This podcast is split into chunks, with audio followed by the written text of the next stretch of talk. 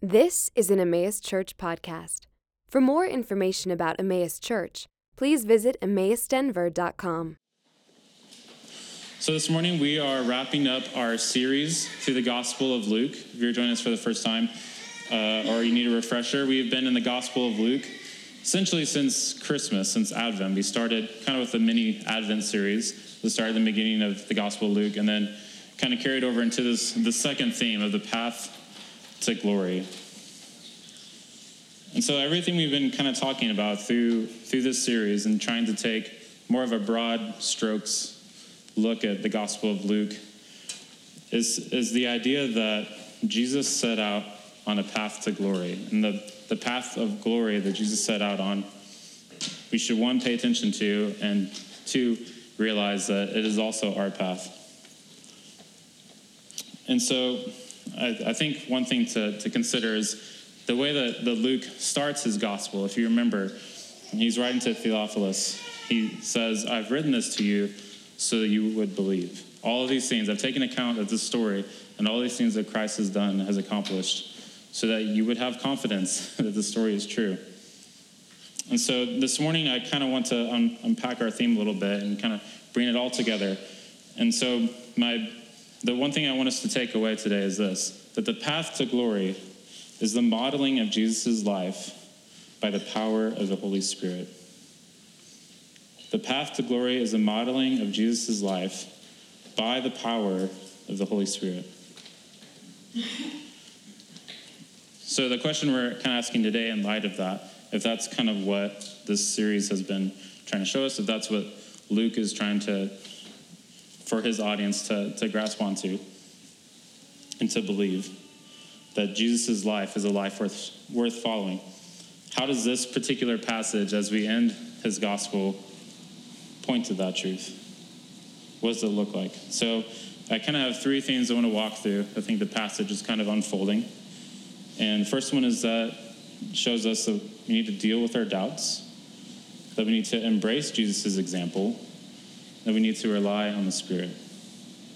If we're going to walk the path of glory, that is the modeling of Jesus' life by the power of the Spirit, then we need to deal with our doubts, embrace that example, and rely on the Spirit.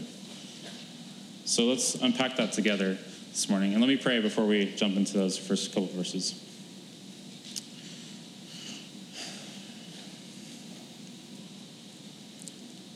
Jesus, it's not lost on me this morning that, that I am here and that we are here not according to our own works or our own righteousness or goodness, but because you are gracious to us and you're patient with us and you have a purpose for your church. You, your spirit has brought us together. Jesus, I'm thankful for that, that your spirit is stronger than our own wills. I pray this morning as we look at this passage, as we look at some of your last words to your disciples on earth before you left and before you will return again. Um, Jesus, I pray that we would see these with these words with, with fresh eyes, with hearts that are willing to hear, Spirit, that you would do the work, that you would go before me, go before us, and, and showing us what it is that you are wanting to reveal to us this morning. So, Jesus, we love you and we thank you for your word. And it's in your name we pray. Amen. Amen. So let's look at those first couple of verses. So it starts the story starts by saying, as they were talking about these things, so as in context, talking about what had just happened with the, the crucifixion. Jesus himself stood among them and said to them, Peace to you. But they were startled and frightened and thought they saw a spirit. And honestly, I feel like every time I've read this, it's been kind of funny. Like, I don't know if it's supposed to be funny, but I laugh. Like, I think it's kind of hilarious because I just like, for some reason, I enjoy like slapstick humor. So I just, for when I read this passage, I just imagine that they're like sitting around the table talking and Jesus just kind of like materializes slowly, like next to them is like, peace to you. Like maybe that's kind of silly, I don't know, but in my mind, it kind of helps me see Jesus as, or God as someone that has a bit of a sense of humor. like this is gonna like thinking to himself like this is gonna be pretty funny. Like I'm gonna like show up. You know, obviously they weren't laughing; they were frightened and thought they saw a spirit. Which you know, to be fair, if someone materialized into a room without using the door right now, I would probably be freaked out. But he says to them, he says, "Why are you troubled, and why do doubts arise in your hearts? See my hands and my feet; that is I myself. Touch me and see." For a spirit, which you think I am, does not have flesh and bones, as you see that I have. And when he said this, he showed them his hands and his feet. I know it's funny to think about, or you know, at least I think it's funny to think about Jesus as just kind of appearing and saying peace to you, as if it's no big deal. But when you dig down into this and you, you think about his intentionality here, it's such a beautiful picture of Jesus that Jesus has all the power in the universe, all the power that the Father has, Jesus has. He is a totally resurrected and restored body. And he chose to keep his scars.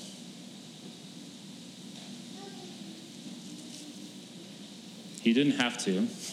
he could have resurrected and say, Look, I'm healed. The cross, you know, I've been healed from those wounds but he kept them. And he didn't have to. And I think it points to the heart of Jesus. That simple truth. That Jesus is sympathetic towards us, he's sympathetic towards our doubts. See, I don't think Jesus keeping his scars had any benefit towards him. He didn't need a reminder of the cross for himself, but he knew that we did. And as we see, he goes on to, and later in the passage, to remind them of, of his work of the cross and what he accomplished. You know, he's going to tell them with his words, remember the words, like I told you this was going to happen, right?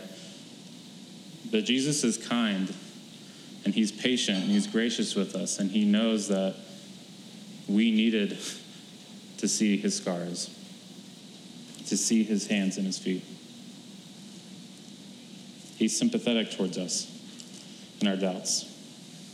And it says in, in verse 41 while they still disbelieved for joy and were marveling, he said to them, Have you anything here to eat? So they gave him a piece of broiled fish, which, yum, I guess. Give me a snarf burger. And he took it and he ate it before them. Have you ever been in a moment that you know is real, but you can't fully grasp it? Like, you know that feeling of like that, like, outer body almost experience of a moment?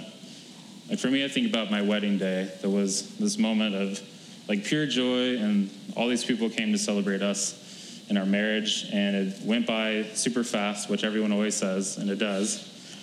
And I remember like getting into the car and driving away from the reception and like that's when it hit me. I was like, oh, I'm like married. This is my wife sitting next to me. We're like spending the rest of our lives together. Like the huge thing that we like spent all this time preparing for and planning and like hoping for, like it, it happened and it's done. And I just remember that feeling of like, oh, I was like not grasping that like when, like even just like walking back down the aisle after the words, you know, were said and, or like the reception when the people are coming up and congratulating and the like massive dance party we had. Like all those things, like some somehow like in the moment weren't enough for me to grasp the reality of that until I was driving away. Or I think about you know the days my kids were born, where he's like, you know, you literally spend nine months like waiting for a kid, or you know eight months and like a week if you're Mava. that one was fun.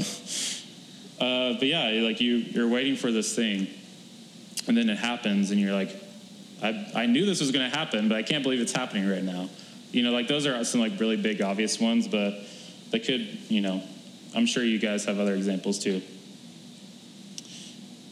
You know or i think about like anytime i've actually managed to hook a trout and i'm fishing with cole that someone's like i've i know people are do this but you actually hook one. But i think what i'm trying to say is that that's kind of where the disciples are at right now. It says that they disbelieved for joy. Kind of in a sense like, I'm really happy to see my friend Jesus. Like I thought he was dead, but also like, how are you here? Like I'm not understanding like how this is happening right now. Like I thought you were a spirit, but I was able to touch you and like watched you eat a broiled fish. So you must be physical. Essentially, they were blinded by joy. Like I said, ecstatic that their friend was there with them. But I don't think they were totally convinced yet that he wasn't a spirit. And so he ate with them. And I want to ask, what are we meant to learn about all of that, about this story that's kind of unfolding, this situation? And, you know, maybe a better question for today is what does this have to do with the path to glory that we've been talking about these last several months.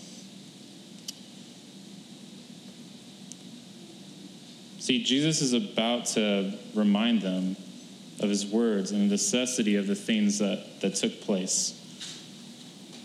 But like I said, he starts by being sympathetic towards their doubts and helping them, actively helping them to deal with those doubts by graciously removing them. Everything he's doing in this moment, whether or not how much they are grasping it at the time, is to help remove their doubt that what he said was going to happen happened, and he truly is resurrected, and the power of sin and death and shame is defeated.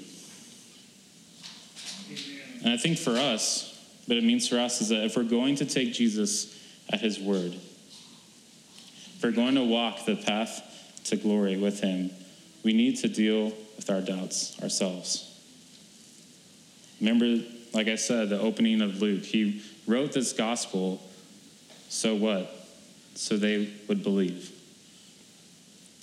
Luke is in the business of helping the church remove their doubts about who Jesus is. I think that's why he took special attention to write this down. So I think for us, it's hard to believe that the path to glory, the life of Jesus, is good if our hearts and our minds are plagued with doubt. But Jesus is kind enough to be with us in that and to walk us through that. So Jesus shows us how to deal with those doubts by turning towards belief. So he says this in, in verse 44. So after they've kind of shaken the dust off the surprise, he then said to them, These are my words that I spoke to you while I was still with you. That everything written about me in the law of Moses and the prophets and the Psalms must be fulfilled which all of that is a fancy way of saying the Old Testament, because you know there wasn't a New Testament yet. But he's basically saying all of Scripture, and Cole talked about this last week. All of Scripture, the law of Moses, the prophets, everything the prophets said, everything that's written in the Psalms, all of it is pointing towards me, towards my life. And I think the, the point I'm trying to make is this that if we want to deal with our doubts, we need to take Jesus at his words. I say that again. If we want to deal, if you want to deal with your doubts and your faith about who Jesus is, what he's capable of, you need to take him at his word. See what happens next. Verse 45, it says, He opened their minds to understand the scriptures. And he said to them, Thus it's written, that the Christ should suffer and on the third day rise from the dead, and that repentance for the forgiveness of sins should be proclaimed in his name to all nations, beginning in Jerusalem. You are witnesses of these things.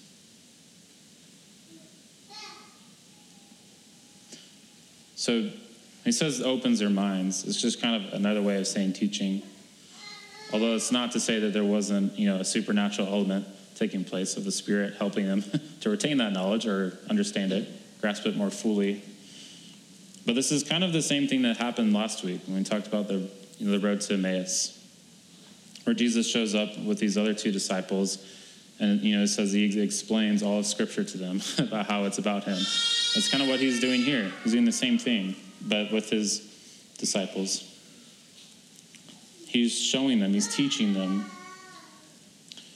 all these things about Scripture, pointing towards him.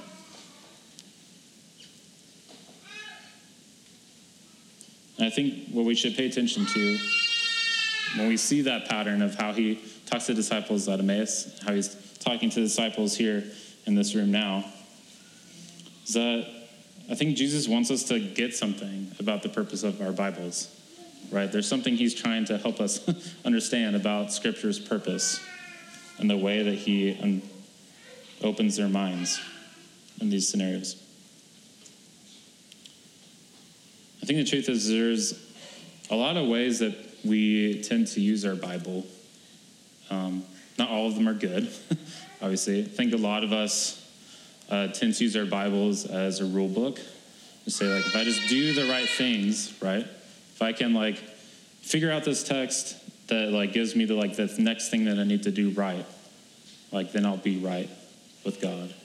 Or at least, like, right in other people's eyes.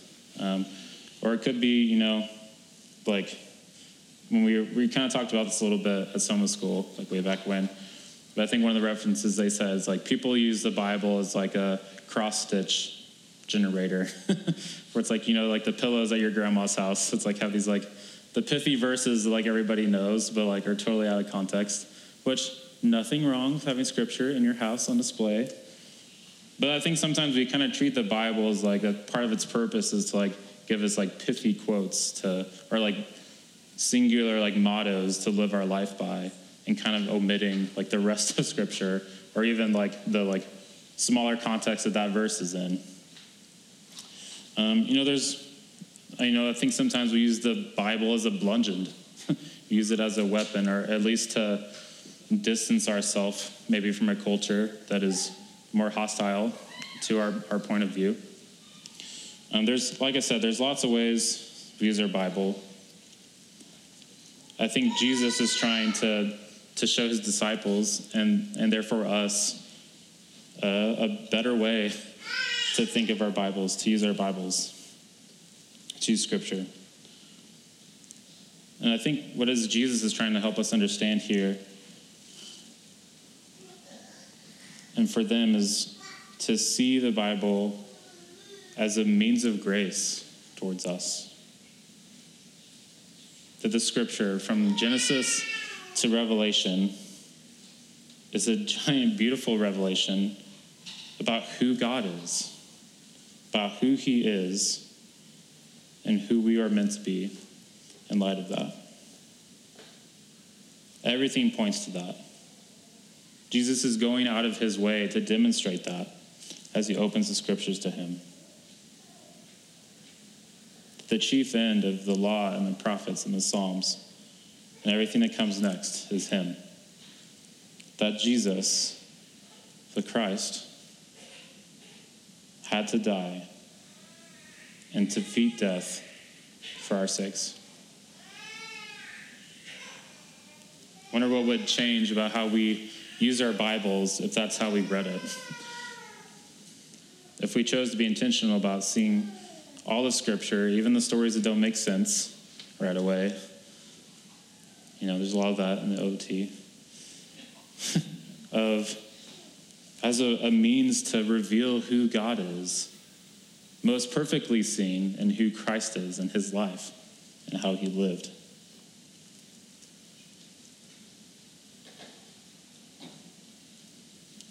So, what is all this saying about the path to glory? Think, like I said earlier, Jesus is kind of simultaneously describing his own path that he took, suffering. He says that I should, Christ, should suffer and not the third day rise from the dead. He's simultaneously describing his own path and the path that anyone who believes in him would take. And I I want to point that out because I think that's where our doubt starts to creep in. And that revelation. It's hard to believe that suffering leads to glory. You know, even like some of you know this, most of you know this. Ellis is not the best sleeper in the world, our newest kid. And he is eight months old now, and most of the time by eight months old, they are sleeping. I mean, it's obviously, you know, it's a give and take. Not every every kid is different, but generally, they sleep. Most kids sleep more than he does. And you know, even on the way here this morning, Sarah is saying, "I know that this is a season.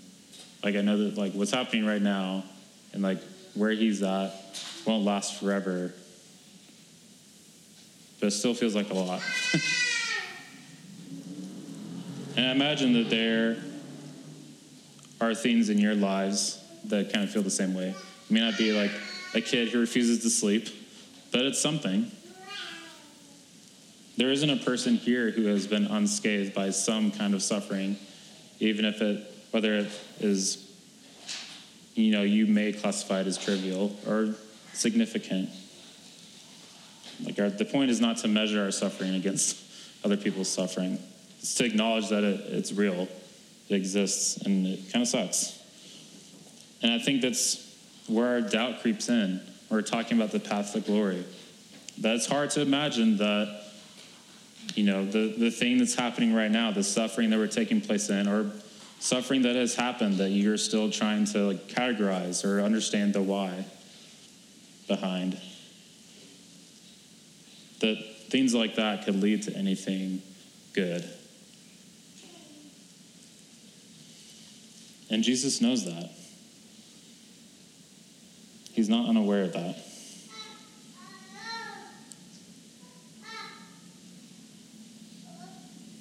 But he's asking us, he's asking the disciples to embrace his life, to embrace his example, his example of suffering leading to glory, that death somehow leads to life. I know this seems crazy and upside down. Because usually, you know, especially in our culture, we would say, thank you for, I think you said suffering, I think you meant success, right? The other S word. but like that is what leads to glory. If I do enough things and I like do them in the right order, that's like what leads to glory. But that's not Jesus' example. You know, he literally says, earlier in the Gospel of Luke, in chapter 14, he says, and you guys probably know this verse whoever does not bear his own cross and come after me cannot be my disciple.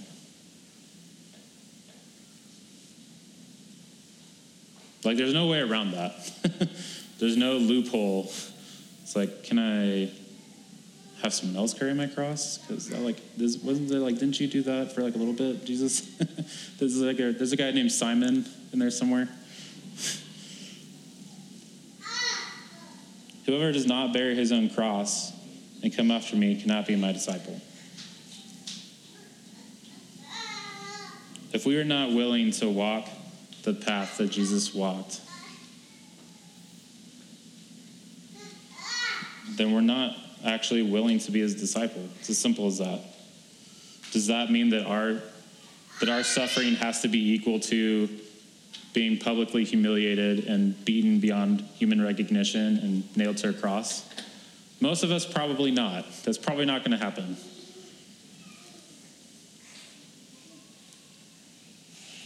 But I think it's, you know, the spirit of that example. So I kind of want to talk about how do we boil that down? What does it look like to embrace Jesus' example? We could say that, you know, to walk the path of glory and embrace the example is that just boils down to, well, we just need to suffer. Like we know that it's unavoidable, but we like we need to find more ways to suffer. and I would say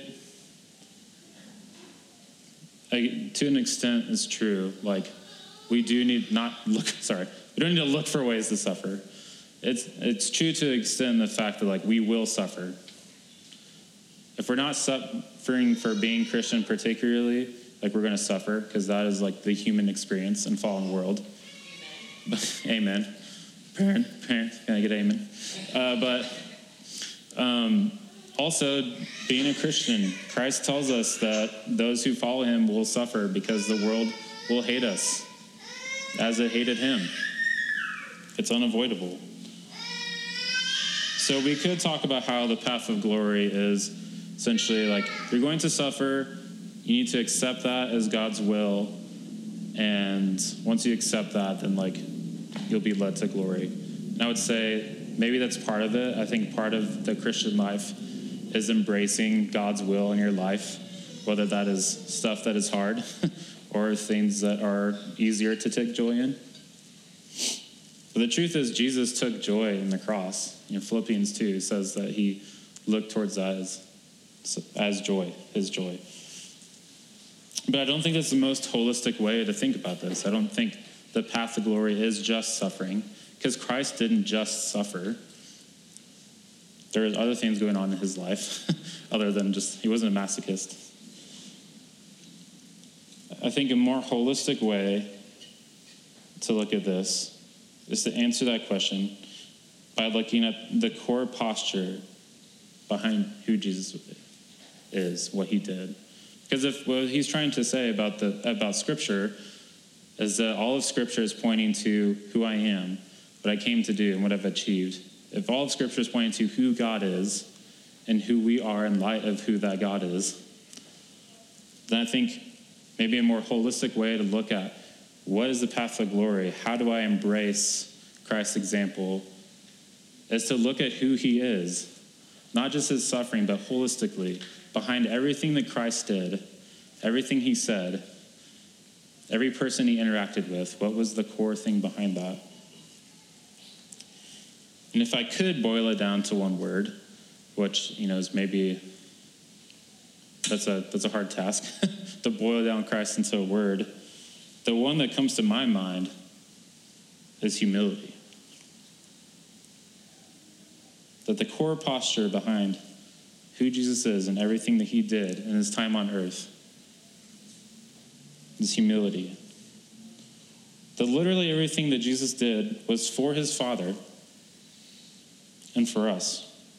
Behind every word, every deed of Jesus from his advent, where we started in Luke, to his, his teachings, to his parables, to his crucifixion, was an act of obedience towards the Father and an act of service towards you and me.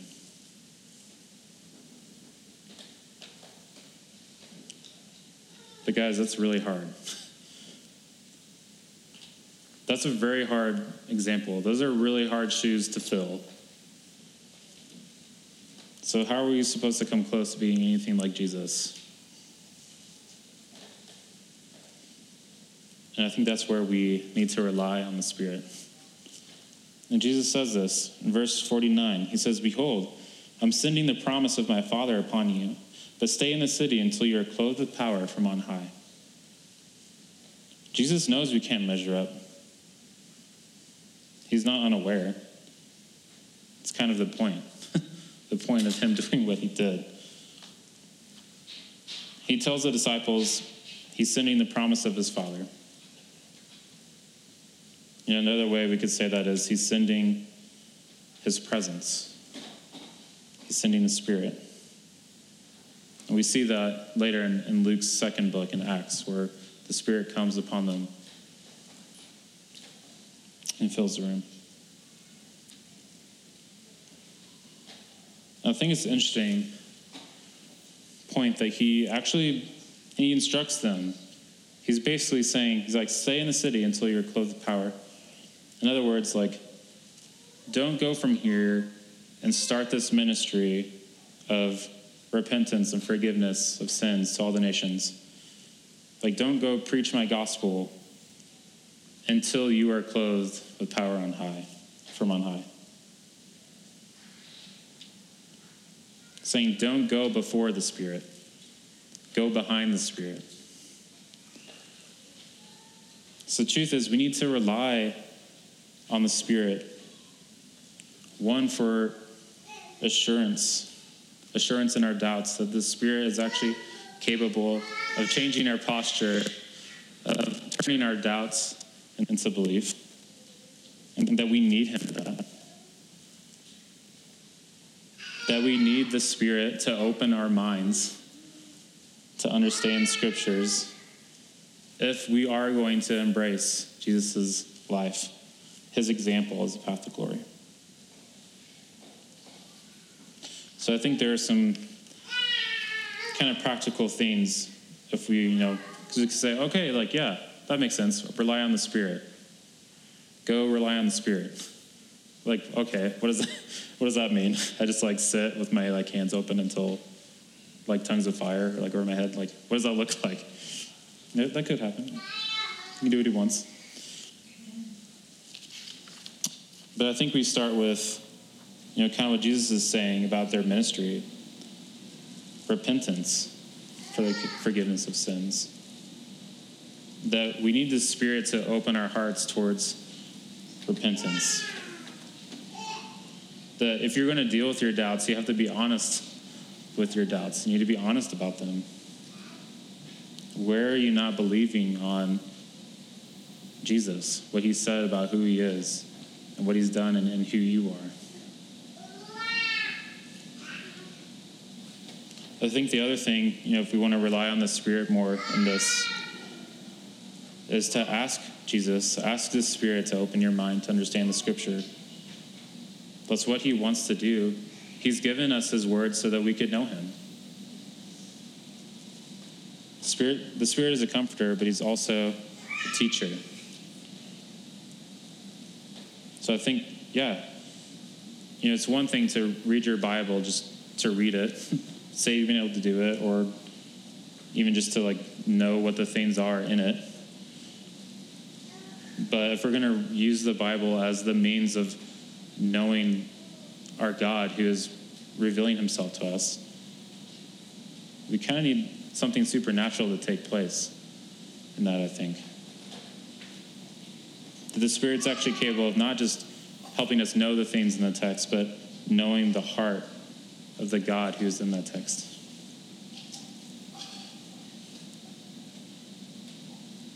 Because the truth is, if we're going to use Scripture the ways that we tend to use it, outside of that, to know the right things, to be better, I think that's where, like Hope said, or like Cole said last week, that's where we're going to lose hope. That's where despair is going to come in because we aren't going to measure up. We can't possibly do all the things the right way every time. We're not going to meet our expectations. We're certainly not going to meet the expectations of others. And we're not going to meet God's. It's why Christ had to come and die and raise again. Because he knew that we weren't going to measure up.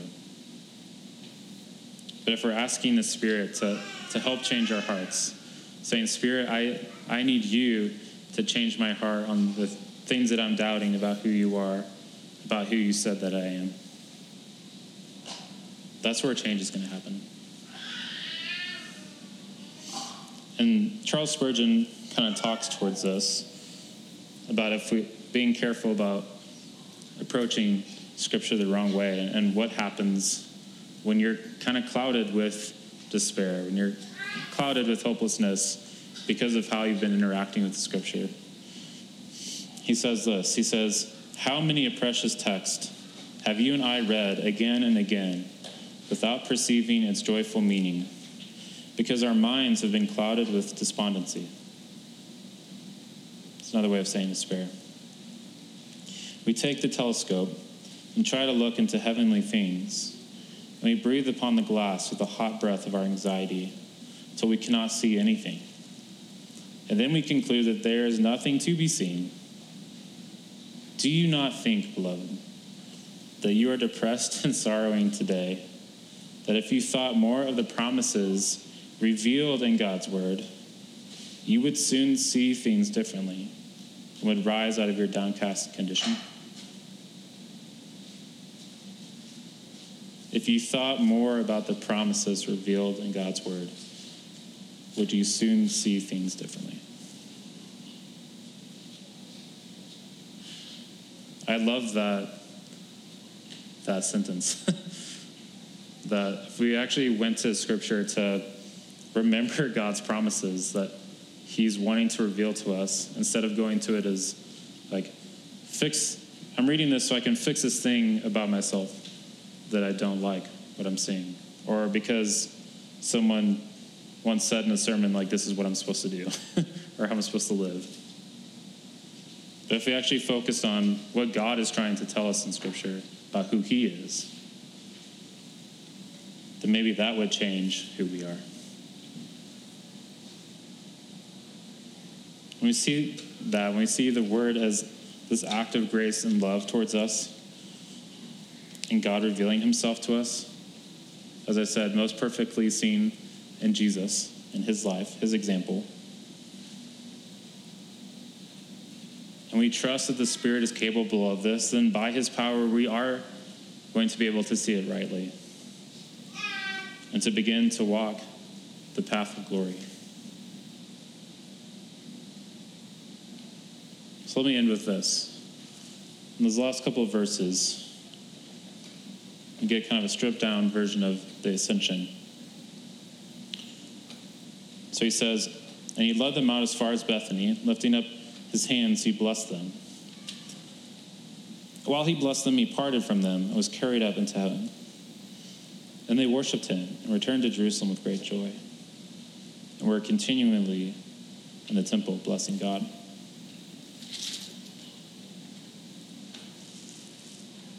If you're struggling to believe that's possible to change, to whatever doubts you have, they can be dealt with. That the Spirit can actually change your heart towards embracing Jesus as our example, even when that kind of sucks. Remember that He's blessed you.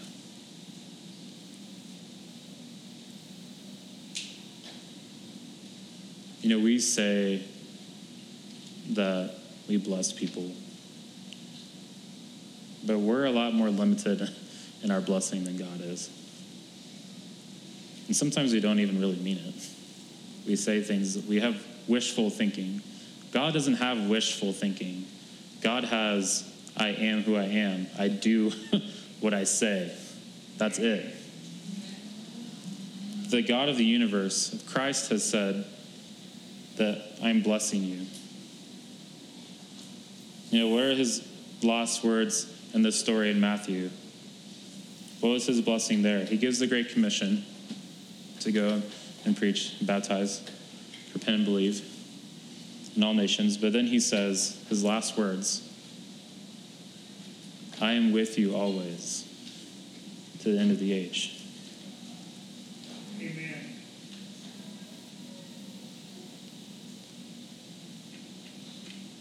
Jesus knows our doubts. But He hasn't left us alone in them.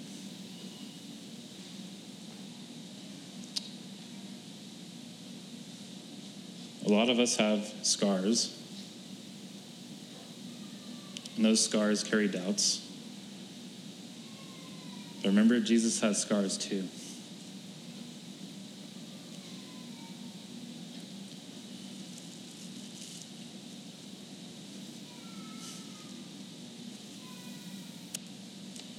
May be in a season of, of lacking,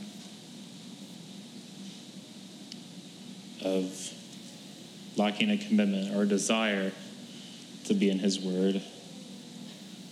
Maybe your prayer life is almost non existent. Maybe there's things, you have those things going on because you're uh, better routines than I am. but maybe your heart's in the wrong place. Maybe you just lack the confidence in knowing where to start engaging with the word. Wherever you're at, whatever is going on, Jesus is waiting to be gracious to you. He's waiting to show you his scars. He says, I know that you doubt, but I'm here to help you believe. He's more patient than we understand him to be.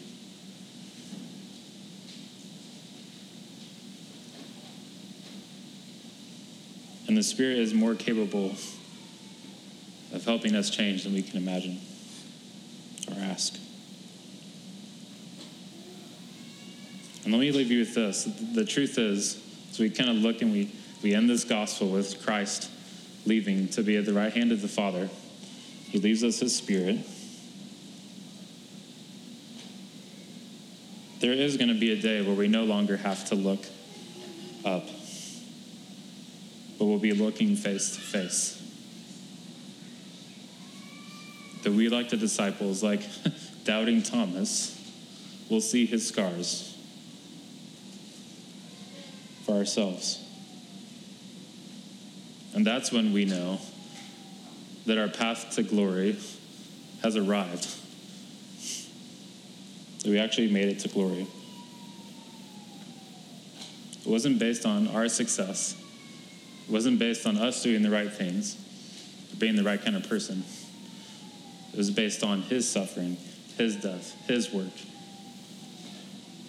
and his spirit being with us always until the end of the age. So until then, we look onward, knowing that the Spirit is leading the way down that path to glory. Let's pray.